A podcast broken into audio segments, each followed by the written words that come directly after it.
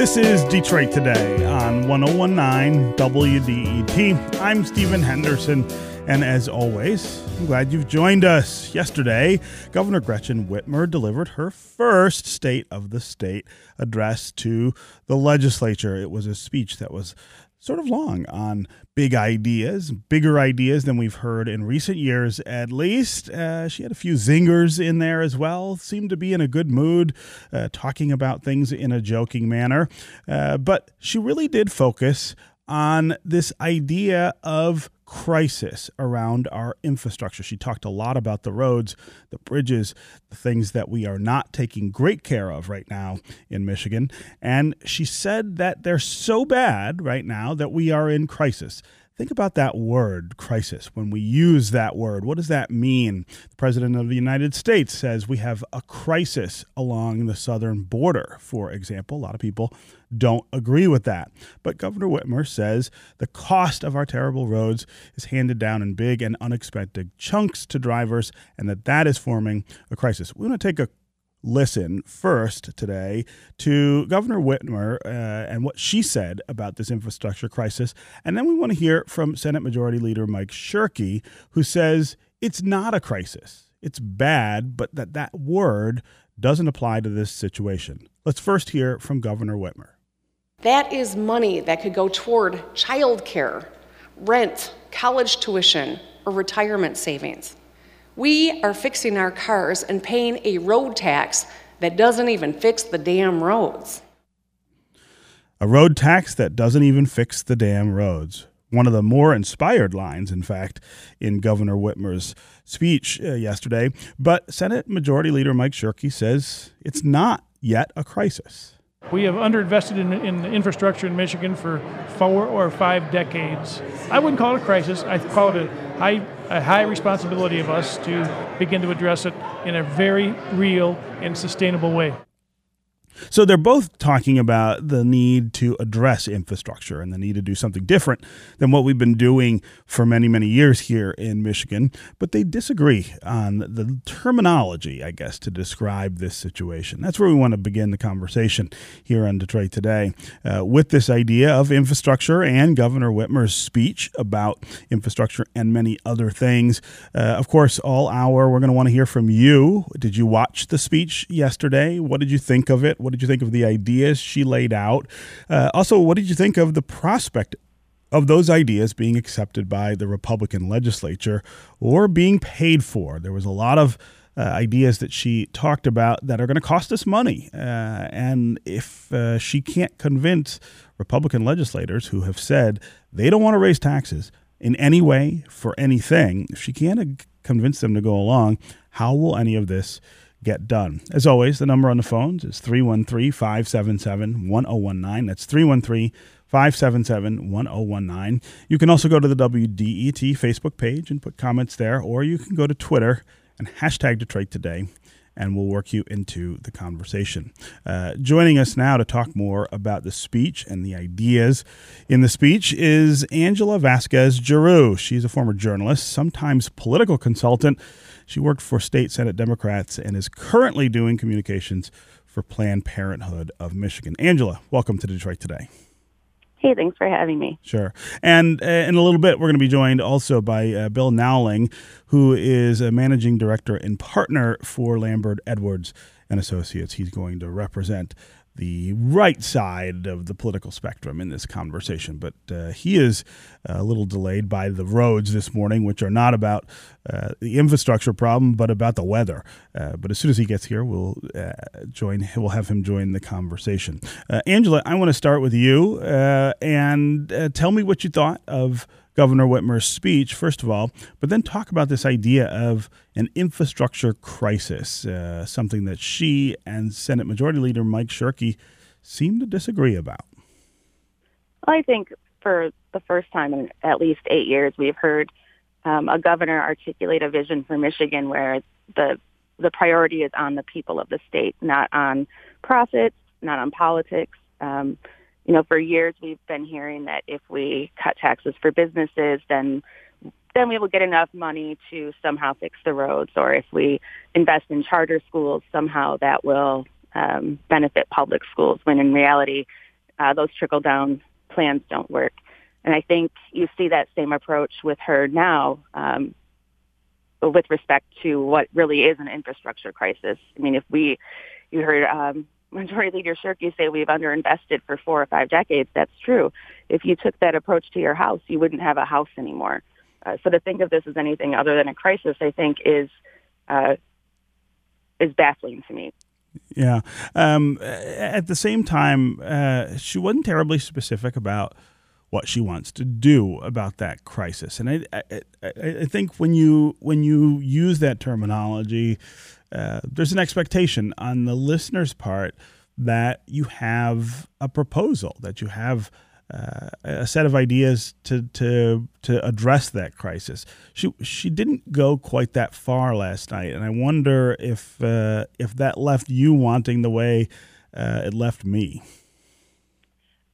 I think maybe uh, we had a different set of expectations. I usually look at these speeches as a chance for a governor to update us on the progress of their big ideas or to uh, give us some new big ideas, right? We usually don't get specifics. We certainly don't get funding specifics um, until the budget, usually. Uh, we've had something different the last few years with Governor Snyder, particularly because he's had a friendly legislature, including the supermajority in the Senate.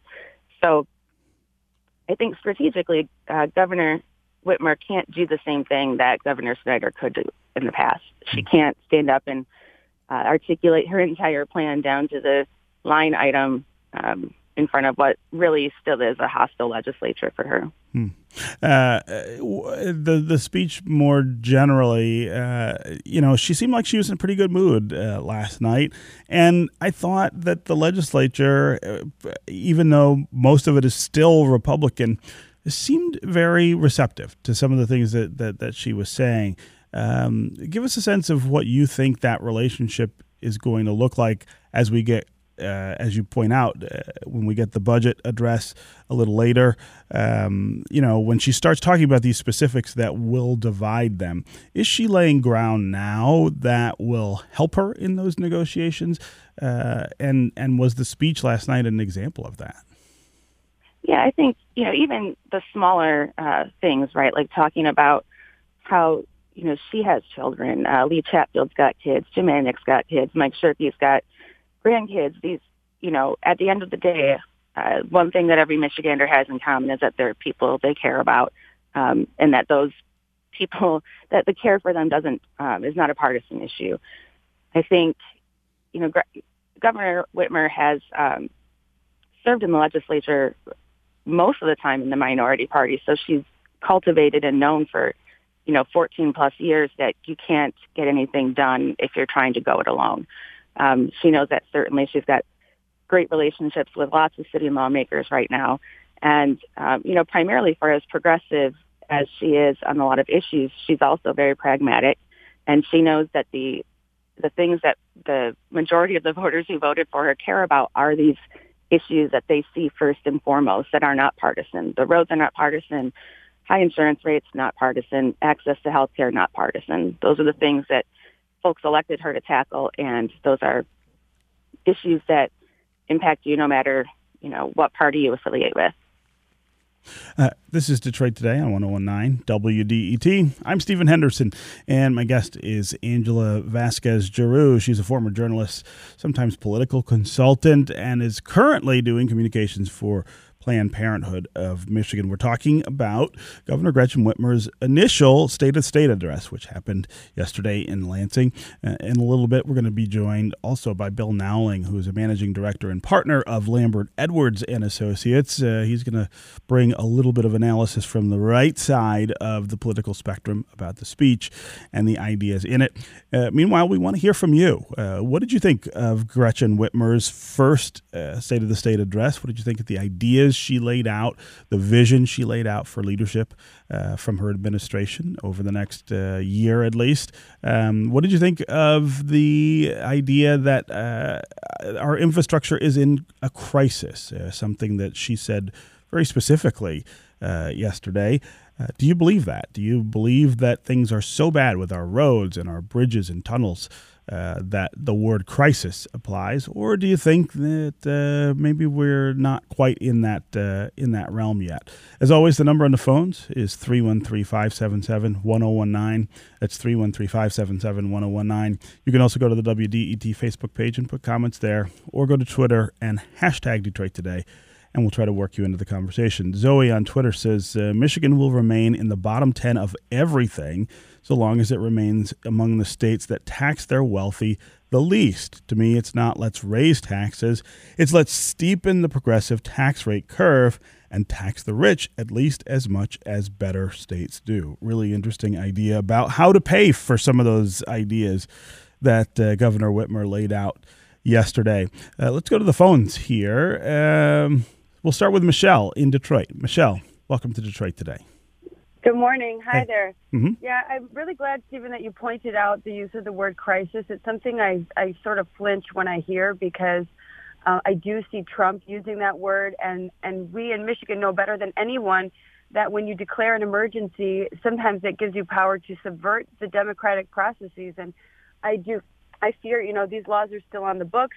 Uh, Trump pays attention. I think that we have to be very careful what we call a crisis.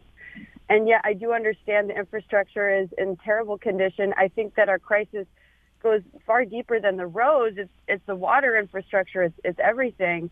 Um, it's people getting their water shut off. You know. So that being said, um, in terms of other ideas to to fund for it, um, I agree that we need to increase taxes on the wealthy. I also think, what if we had a price floor on gas prices, so that when we have them go below two dollars a gallon or you know low prices we capture some of that in a rainy day fund that we can fund the infrastructure so that when gas prices go up later, um, we're not trying to scramble after we're already um, having no money in our pockets. Yeah. I'd love to know if that's possible. Uh, Michelle, uh, great, uh, great comments and and question there. Uh, Angela, I'll, I'll give you a crack at this question about the gas tax. Uh, uh, is that a way to make sure that we have more money for roads? I love Michelle's idea about um, the floor of the gas price. There's definitely got to be um, some type of fail-safe built into whatever funding mechanism the legislature and the governor ultimately settle on. We know that as cars become more fuel efficient and folks drive less uh, because they're finding alternate ways to transport themselves, that uh, that that won't continue to grow and fund as much as we want. Um, I also think Michelle's point was great about, I'm sorry, Zoe on Twitter's point was great about the progressive tax. Um, you know, we're at the end of eight years here of what happens when you believe you can run a government on no money. Um, and the problem isn't that we don't have enough money in the state; it's that we're trying to squeeze it out of the wrong people. You know, we did have that nearly two billion dollar tax shift from businesses onto the backs of you know regular Of individuals, right? Yes. Yep. Teachers are paying more out of pocket for their students. I'm paying more out of pocket for everything. Um, it's expensive to be a working human in the state of Michigan right now, and it shouldn't be. Um, I think you know we we need the right size pie, and we need those pie slices to come from the right places, and there will be enough funding. Um, but it's going to be a tough sell. Yeah, I mean that that idea of changing the tax structure here in Michigan is something that I know uh, progressives have have for a long time pointed out is is a way to raise more revenue and. uh, In general, make things fairer. I mean, if you live in another state, most other states that have uh, income tax, it's not flat the way it is here. Uh, when I lived in Maryland, for instance, uh, uh, I, paid a lot more tax than I do here, uh, just because uh, you know it, they had a progressive income tax. Um, but you'd have to change the constitution here, I believe, to do that, and that's one of the things that that, that makes it more difficult than other things. Um, uh, but again, I really appreciate the call and the questions from uh, Michelle. Let's take one more call before we uh, break here. Uh, let's go to Adele in Dearborn. Adele, welcome to Detroit today. Hi, thanks for having me. Sure. So, just because Michigan's infrastructure isn't in crisis for Mike Shirkey doesn't mean that there isn't a crisis of PFAS in Benton Harbor, lead in the pipes in Detroit and Flint still. And it's not just Detroit and Flint. It's a crisis of austerity, of divesting from infrastructure so that bondholders can make money, but we all have to pay the price. Also, GM got billions of dollars in tax credits. I believe these were the mega credits, Mhm. and but they didn't keep their promises. They're closing four plants. If we got that money back from them, that could be used to pay for infrastructure as well. uh, Adele, all really interesting ideas and approaches to the idea of, I guess, the bigger idea of uh, making sure there's enough money coming into government to do the things that we need to do, and making sure that uh, we're asking people of means to to carry their share.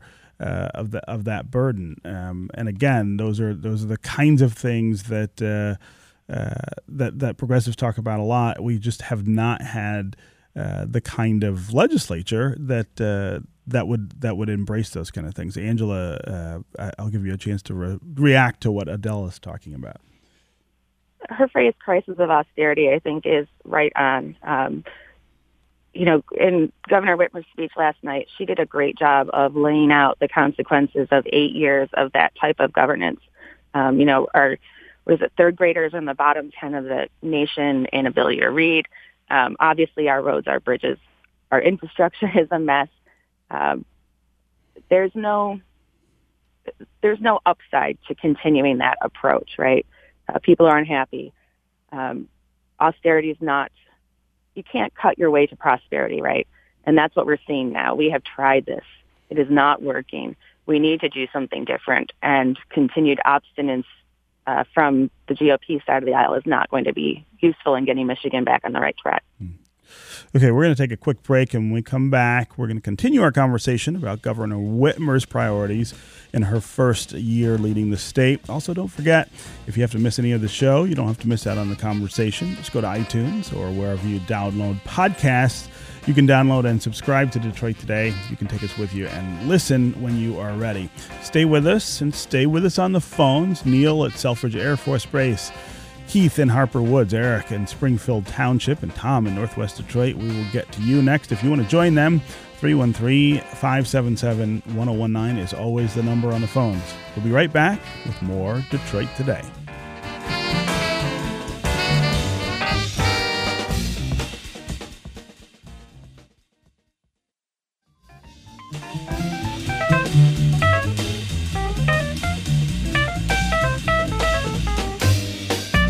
You're listening to Detroit Today on 1019 WDET. I'm Stephen Henderson, and as always, thanks for tuning in.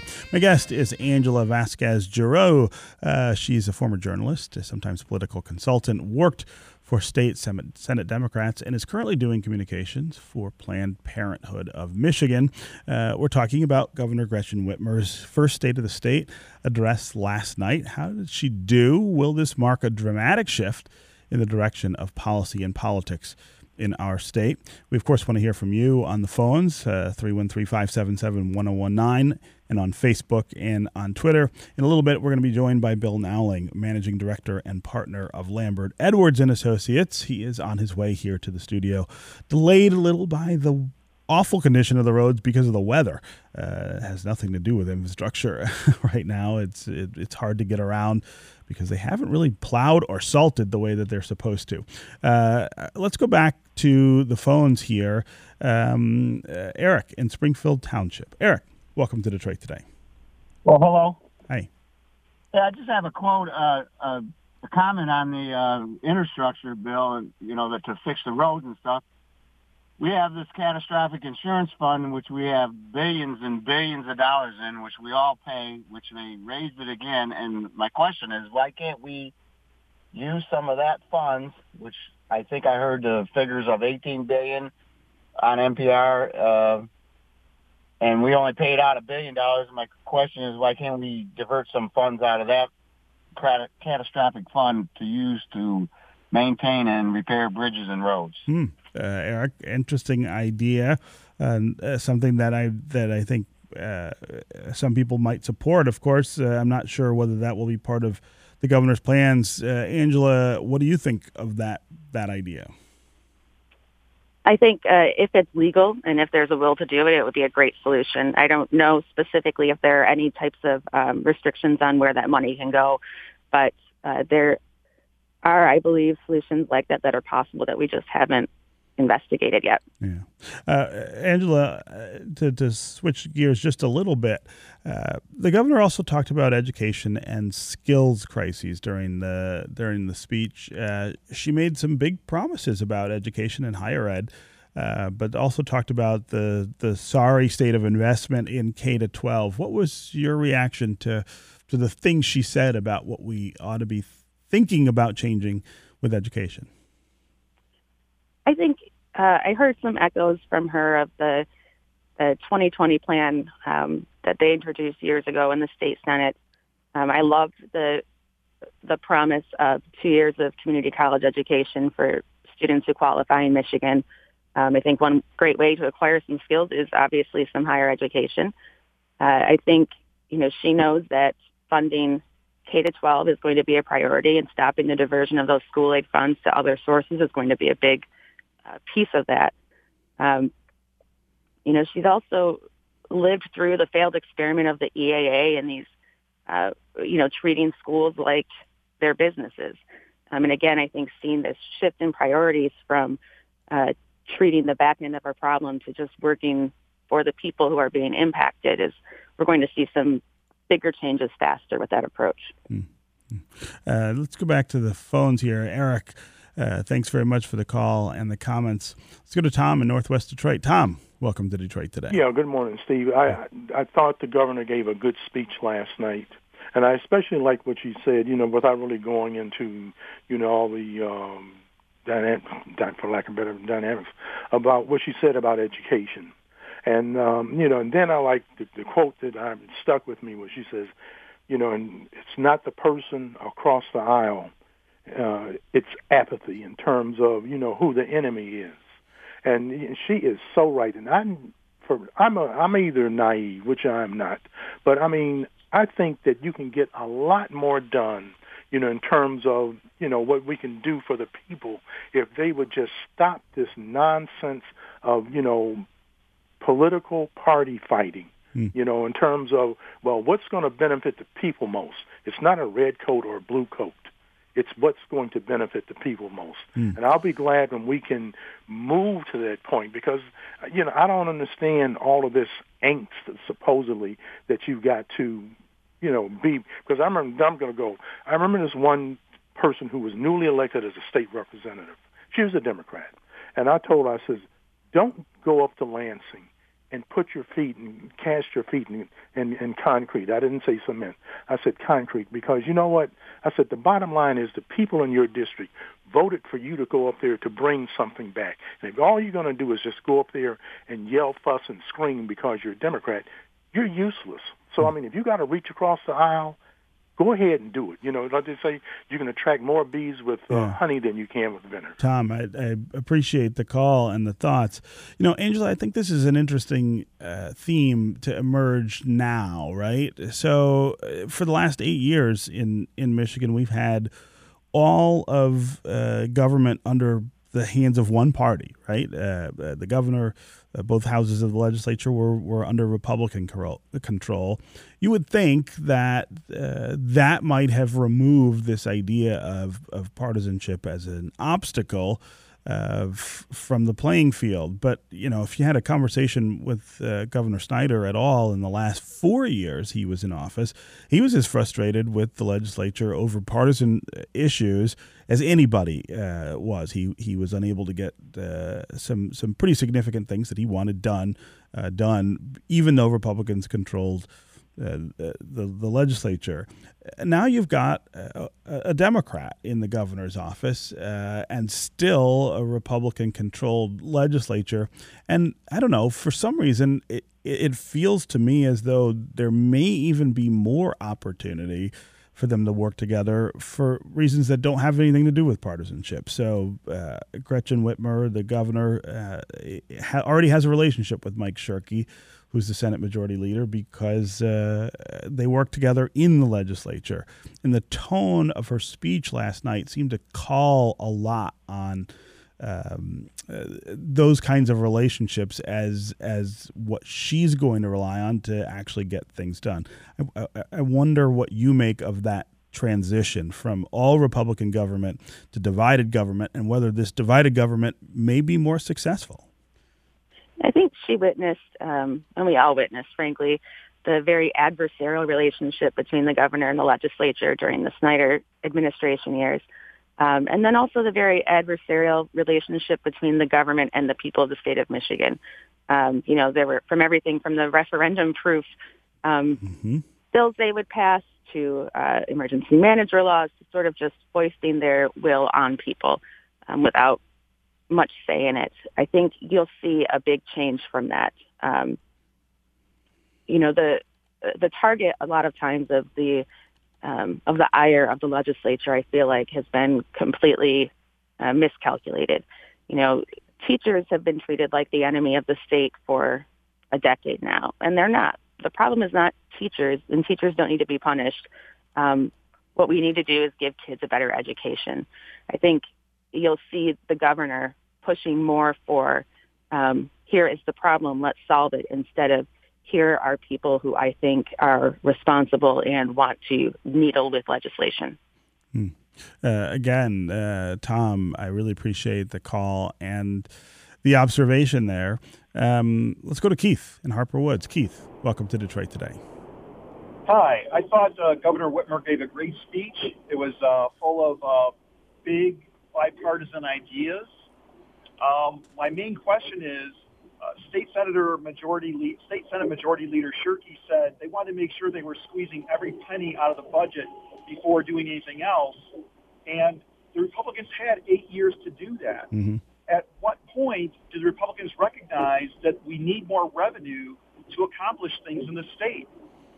Yeah, uh, Keith, uh, great question, and I think uh, it's a question that lots of people have been asking for a really long time. I mean, there is this uh, very partisan position that Republicans in Lansing have taken, which is that there should be no new revenue uh, for any reason under any context. And I, I just think that's a, a really difficult uh, position to work with when you're talking about a state that has the kinds of problems with disinvestment that we do here in Michigan. When you think about the roads, when you think about the schools, and you think about uh, the other things that we ask government to do, we're not really paying for those things to function at the level that we might expect. Um, uh, Angela, uh, I'll, I'll give you the last word here on, on, on that subject.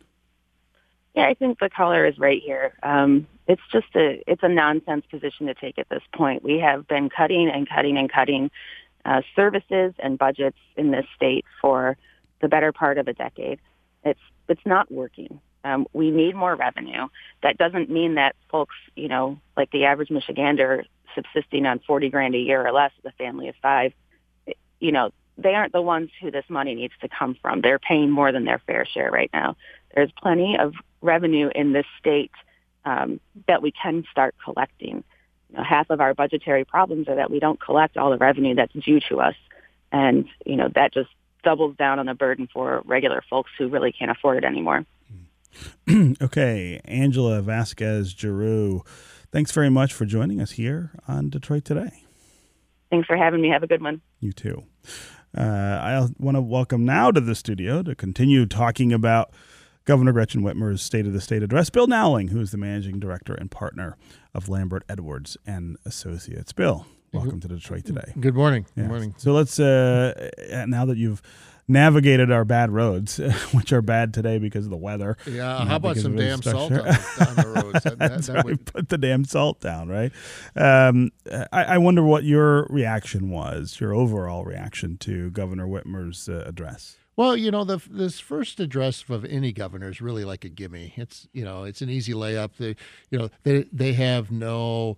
Uh, record as they're not answering for anything. They're not answering for anything. So you get a you know you get a really long view of what they want to do, and you know I mean I thought that it was. I, it, it, was predictable, not in a bad way, but it was predictable in the sense that you know you got uh, you know uh, a a progressive governor with a Republican uh, conservative legislature still, and so she, she can't go too far out and and propose things, but she's got to lay down some markers on there. And um, you know, I, I mean, I'm going to put a plug in for the Michigan Merit Award because I see that it raised its head again last night. You know, Mhm. I mean, that was a good idea when John Engler proposed it and and put it in place. It's a good idea now. I mean, you know, that will reduce the burden that uh, young people have to entry into higher education, which is going to set them up for success, you know, throughout their life.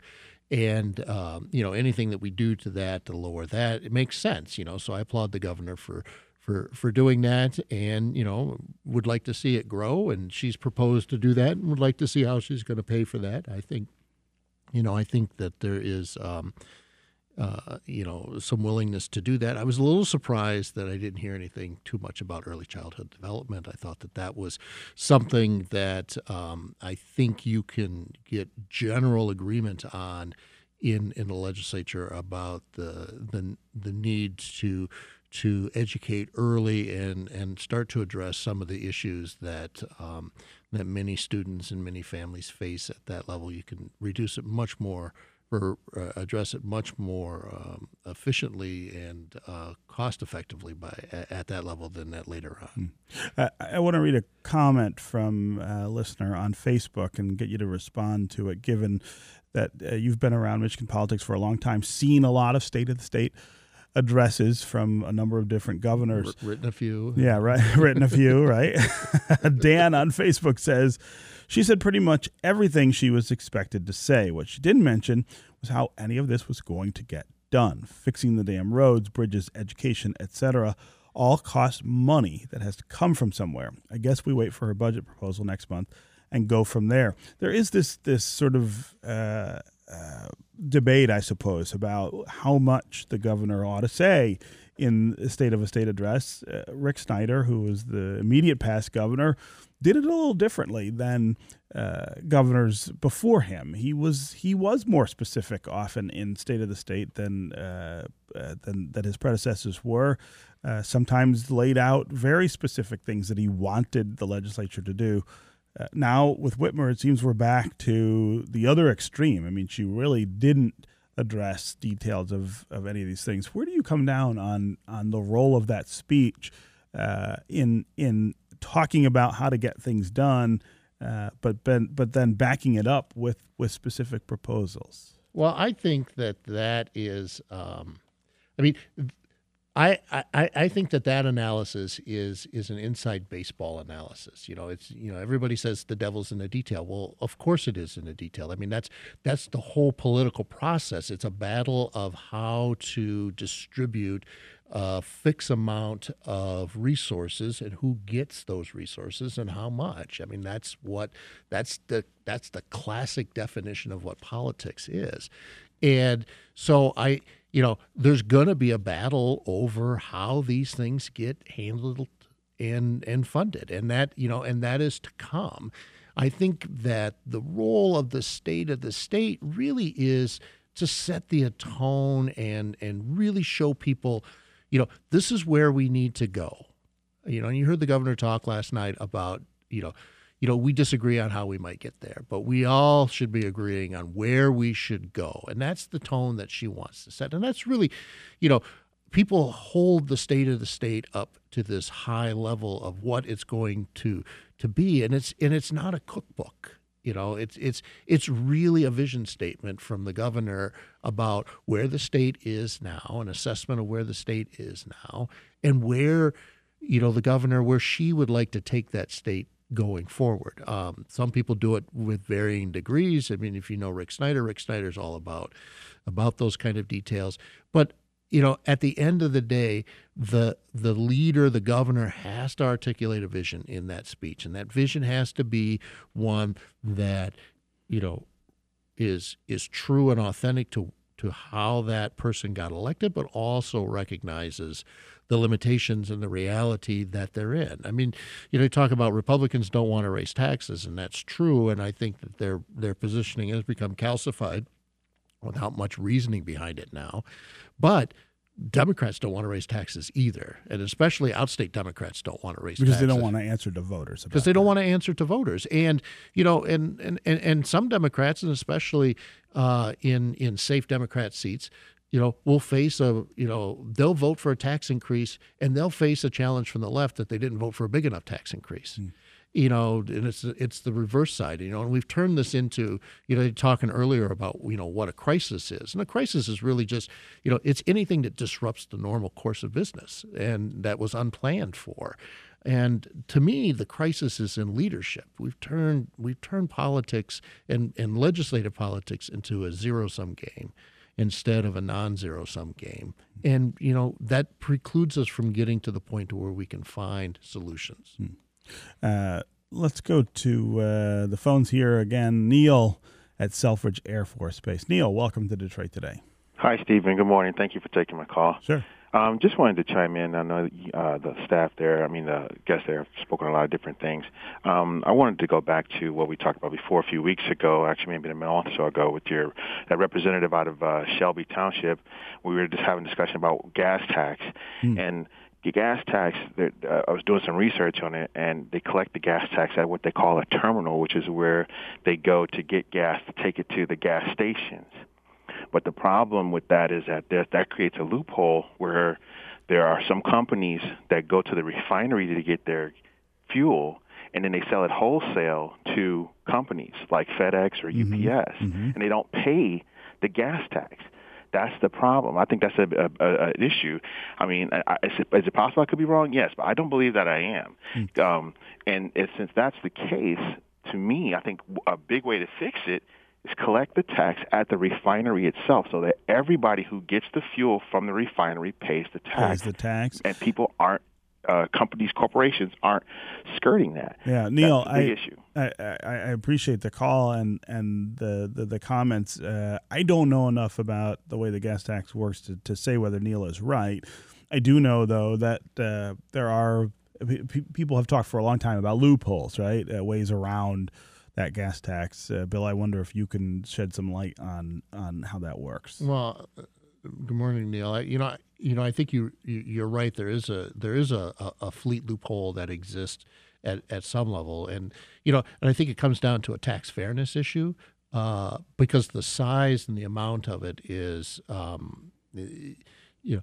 It, it certainly would add to the pot, but I don't think it would make you know a substantial difference. I mean, the, the vast majority of, of tax revenue is driven by residents, Michigan residents buying gas, and that's really where where that revenue comes from. And you know, they're uh, they pay taxes and and, and, and trucks pay ta taxes in different ways that than ordinary motorists don't do either. So I mean, that go to the roads as well. So I think that there's, you know, to do that, but to talk about loopholes as you as you mentioned, I mean, what you know, what's um, someone's ox that they want to gore is someone else's, you know, yeah, no, that- I think it's hard to. it's hard to do choices. it you know and all and all of these loopholes or subsidies or or carve outs start with great intentions you know they're trying to address a problem that exists and uh and they they get in there but the pro- the problem is is that they don't get out you know and you know this is this is what you know i think a, a lot of you know what I would call sane-minded conservatives struggle at with when we talk about revenue. I don't think you know any conservative thinks that you can run a government without revenue, hmm. but I do think that we you know we're continually asked to fund the government of 40 or 50 years ago.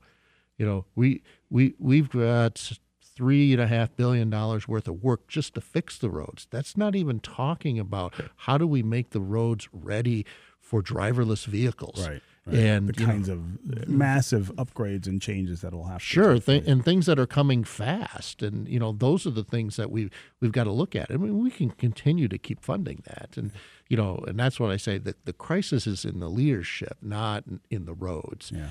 and um, you know, the inability to address those issues.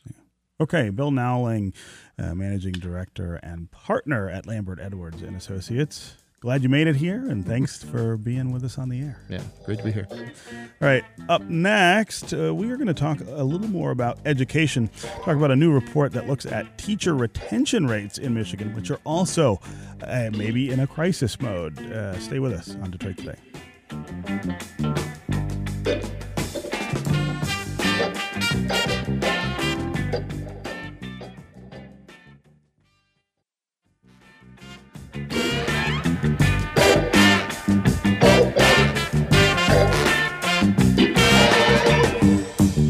Listening to Detroit Today on 1019 WDET. I'm Stephen Henderson, and as always, thanks for tuning in. Of course, Governor Gretchen Whitmer's State of the State speech touched on education, but it was good timing because the Citizens Research Council of Michigan recently released two reports that represent useful benchmarks for how poorly Michigan is doing educating its kids. One looks at Michigan's leaky teacher pipeline and problems with teacher retention. The other looks at what has happened in two Michigan communities since their school districts were dissolved under the Snyder uh, administration. Let's take a listen to what Governor Whitmer said yesterday about our education system being broken. Our students are not broken. Our teachers are not broken. It's our system that has been broken. And while we can't fix it overnight, and greater investment alone won't be enough, we are going to do it.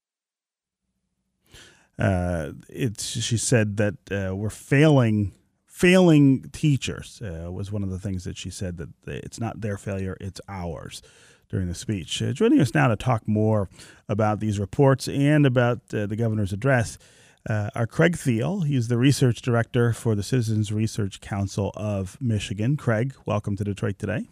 Good morning, Stephen. Thanks for having me. And also with us is Chastity Pratt Dawsey.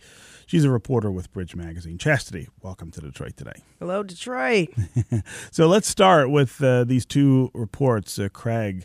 Uh, they don't they don't paint a very flattering picture of uh, two pretty critical uh, areas of education in in Michigan.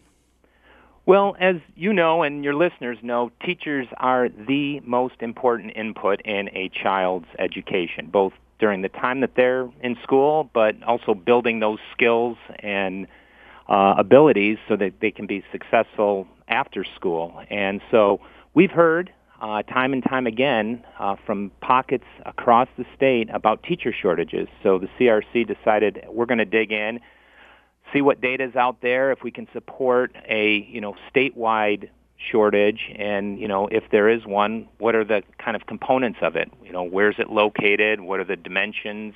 Uh, who's it affecting? What schools? What communities? Um, and that's what our report came out uh, with. And uh, we released that uh, yesterday when the state of the state came out. Um, it wasn't designed that way but that's just how it came out. Uh, and in these reports we you, you talk very specifically about things that I think have systemic context uh, for for the way we're dealing with education, and they kind of point directly to things that we're just not thinking of in constructive ways. Well, I agree. I agree. Um, I'll go back. Uh, I know you kind of built up uh, a little bit about the teacher turnover issue, and that's one of the the the items that we've found somewhat problematic with our our pipeline right now is a high degree of teacher turnover, both teachers moving from uh, one school to another, but also teachers leaving the profession altogether in this state. Um, compared to uh, national averages, uh, we're about 25% uh, greater teacher turnover uh, for the most recent period than the national average. Now, obviously, each district, each school is going to have a different experience, but as a state, we clearly have a teacher turnover issue, um, and it's grown over time. Um, back uh, a little over 10 years ago. We were closer to the national average when it came to teacher turnover, and it's grown over time. And uh, this is really something that uh, we should put at the front burner of of a variety of uh, education issues that the state is grappling with. Hmm.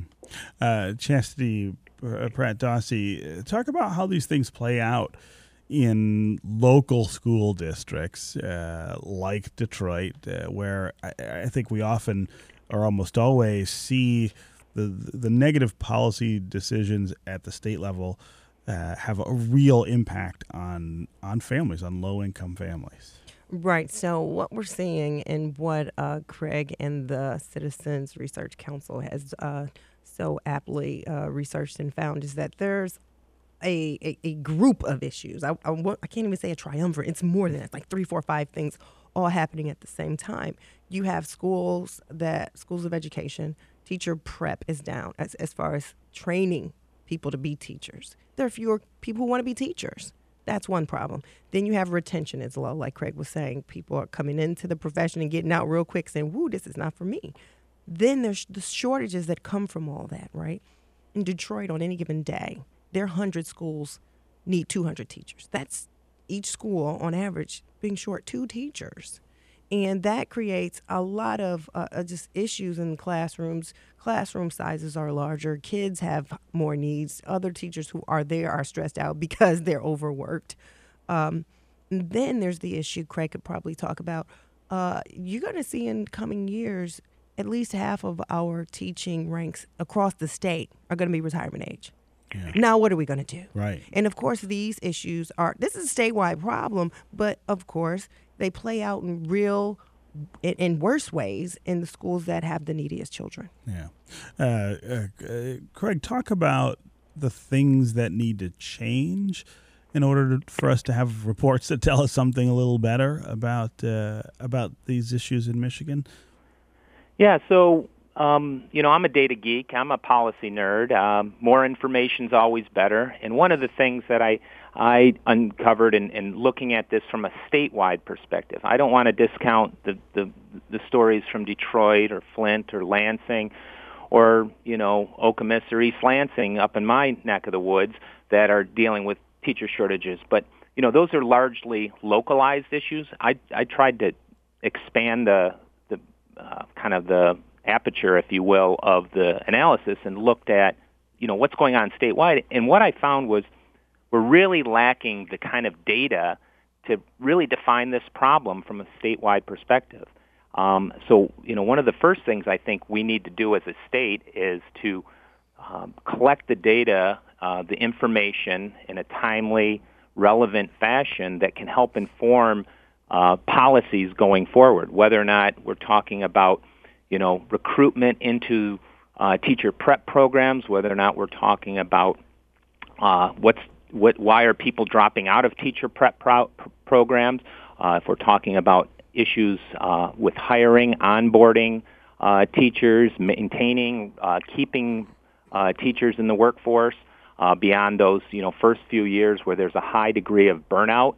Um, you know those are those are all issues that can only be addressed, problems that can be answered uh, with with better data. And I just think we we could do a much better job from a statewide perspective. This doesn't just mean state government. State government obviously can play a role, but uh, a state effort with everyone who every stakeholder uh, to provide the information so we can kind of sketch out the nature of this problem. You know, Chastity talked about um, uh, the work current workforce. There's kind of a a, a bulge in the bit, in the middle age group of of our current workforce that's going to be retiring in the next 10 to 12 years, and that's going to create some real challenges um, to fill those positions uh, on top of you know just the regular uh, positions that are going to to open up because of of uh, changes that we've talked about with turnover and uh, teacher mobility. Mm-hmm. Mm-hmm.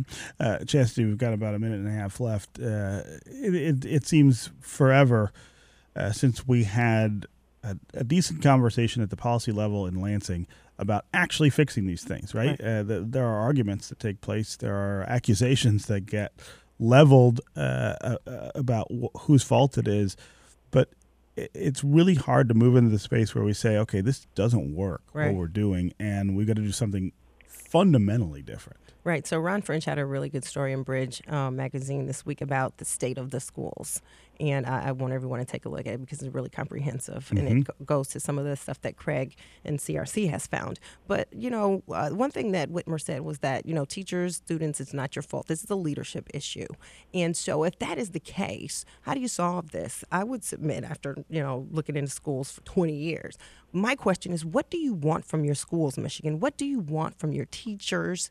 And then works, you know, in, in that direction. Do you want your teachers to be trained in XYZ? Do you want your teachers to be paid amongst the highest in the country so that you uh, can attain and retain talent? What are you going for with your teaching ranks? And then order your steps. Because right now, what we're seeing is people uh, bickering and dickering about what's what's going on in, in little silos. Oh, you know, we have a teacher shortage. Oh, we have high classroom sizes. But really, what is the goal? Let's come up with something that we want to do and, and move in that direction. If we want to increase our teacher ranks by 20, 30% over the next 20 years then you know then we that's a goal. Mm-hmm. it can be done. But i don't know that there's a goal right now in our leadership or uh, as, as it pertains to uh, teachers or as honestly as it pertains to education in general in the state. Uh, the governor did say that uh, they want to raise college attainment in the state to 60% by 2030. Mhm. Uh, but again, this was that's a an increase of 30% It's a 30% is a lot of uh, and it's a speech, it's not a it's not a proposal. It'll be really interesting to see what she says about how we how we get there. Exactly. Yeah. Okay, Craig Thiel is research director for the Citizens Research Council of Michigan. Craig, thanks for joining us here on Detroit today. Thank you, Stephen. Also, Chastity Pratt Dawsey, reporter with Bridge Magazine. Thank you for being here. anytime All right, that's going to do it for us today. I'll be back tomorrow. I hope you will too. This is 1019 WDET, Detroit's public radio station, a community service of Wayne State University. See you tomorrow.